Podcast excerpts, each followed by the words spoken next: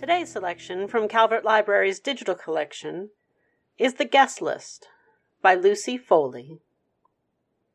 Now, the wedding night. The lights go out. In an instant, everything is in darkness. The band stop their playing. Inside the tent, the wedding guests squeal and clutch at one another. The light from the candles on the tables only adds to the confusion, sends shadows racing up the canvas walls. It's impossible to see where anyone is or hear what anyone is saying. Above the guests' voices, the wind rises in a frenzy. Outside, a storm is raging. It shrieks around them, it batters the tent.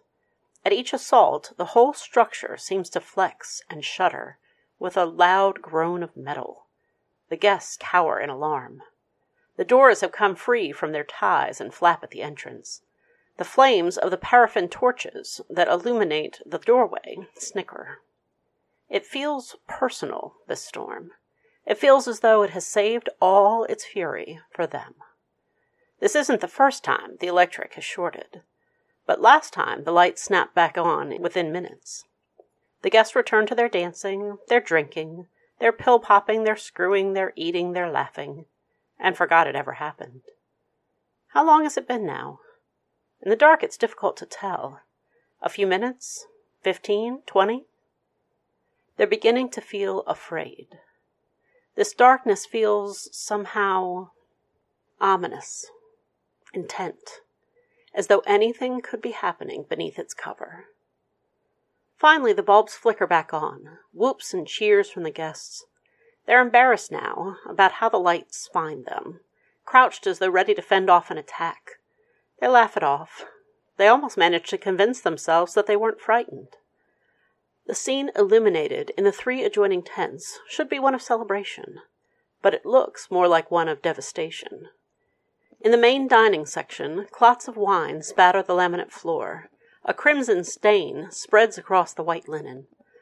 Bottles of champagne cluster on every surface, testament to an evening of toasts and celebration. A forlorn pair of silver sandals peeks from beneath a tablecloth. The Irish band begins to play again in the dance tent, a rousing ditty to restore the spirit of celebration. Many of the guests hurry in that direction, eager for some light relief. If you were to look closely at where they step, you might see the marks of where one barefoot guest has trodden in broken glass and left bloody footprints across the laminate, drying to a rusty stain. No one notices. The other guests drift and gather in the corners of the main tent, nebulous as leftover cigarette smoke. Loath to stay, but also loath to step outside its sanctuary while the storm still rages. And no one can leave the island, not yet. The boats can't come until the wind dies down. In the center of everything stands the huge cake. It has appeared whole and perfect before them for most of the day, its train of sugar foliage glintering beneath the lights. But only minutes before the lights went out, the guests gathered around to watch its ceremonial disemboweling. Now the deep red sponge gapes from within. Then from outside comes a new sound. You might almost mistake it for the wind, but it rises in pitch and volume until it's unmistakable. The guests freeze. They stare at one another. They are suddenly afraid again, more so than they were when the lights went out. They all know what they're hearing. It is a scream of terror.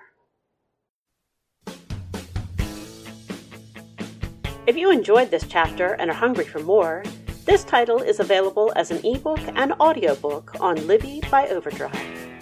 If you're enjoying Book Bites, please don't forget to follow or subscribe wherever you get your podcasts. And if there are books or genres you'd like to hear, please let us know via email at calvertlibrarybookbites at gmail.com.